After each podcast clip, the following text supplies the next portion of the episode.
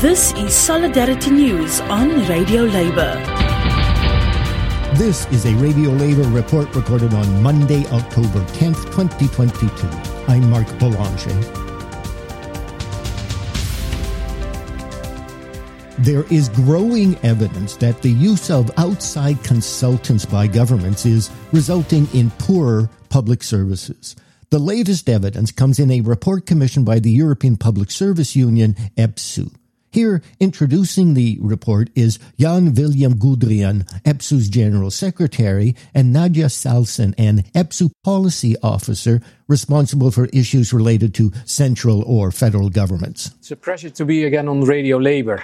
We are launching a new report which looks into the industry of private consultancies in a number of member states of the European Union and in the European institutions, in particular the European Commission. It highlights examples like BlackRock investment and how they have influenced European decision making. It looks at the McKinsey affair in France and how it replaced policy making, it replaced civil servants. Why do we think this is important? It's because these private consultancy and the way these services are outsourced has an impact on democracy, has an impact on principles of good public administration. Good public administrations are a pillar of democracy, a pillar of ensuring trust of citizens in the function of our administration.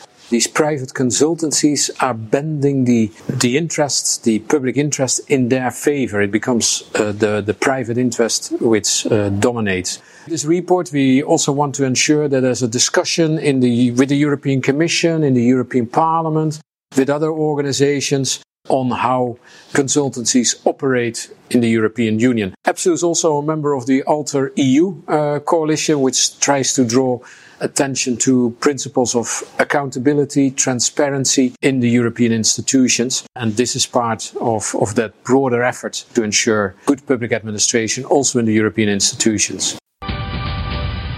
We just had the press launch of our new report on outsourcing in the state sector. And the reason why we commissioned the uh, Greenwich University to do that study for us is because it's actually the first time that we, we look into what's going on in terms of commercialization of the state sector of, of our governments. And we, in EPSU, we've done many studies now looking at the scale consequences of privatization in, uh, in other sectors, in, uh, in gas, in electricity, in water, uh, healthcare, and recently, uh, social care. But it's the first time we wanted to look into the, the heart of the machinery of governments.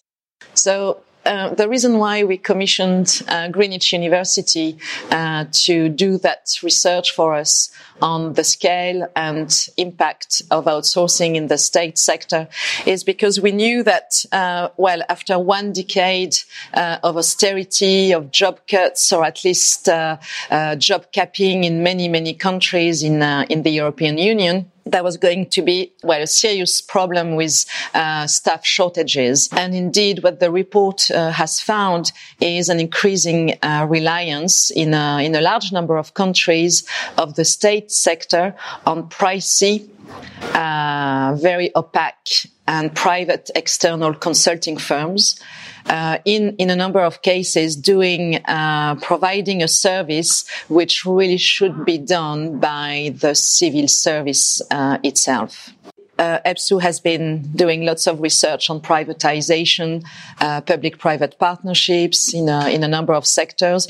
But what we didn't expect is the very fast growth of outsourcing firms' involvement in the state sector. And what the report has also found is that, okay, very, very pricey, very expensive fees for consulting firms, uh, which represents, you know, if I take the example of the French civil service, the daily fee of a private consultant can be up to three times the average wage of a civil servant.